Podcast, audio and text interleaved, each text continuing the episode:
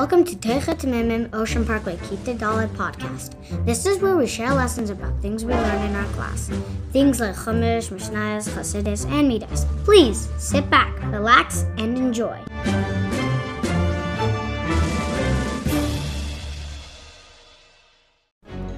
A story about being a leader. This is so fun. I'm playing on the monkey bars. Ow, I fell. Ha ha, you fell. I better call the ambulance. Well, we better take him to the hospital.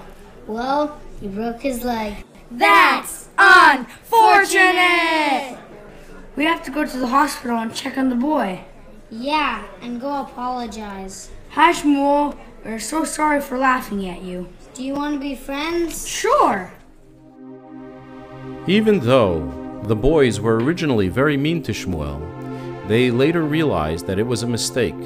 It only took one child to be a leader and tell everyone else to be nice and to do the right thing. The boys ended up becoming good friends and played very happily and had lots of fun for many years after that.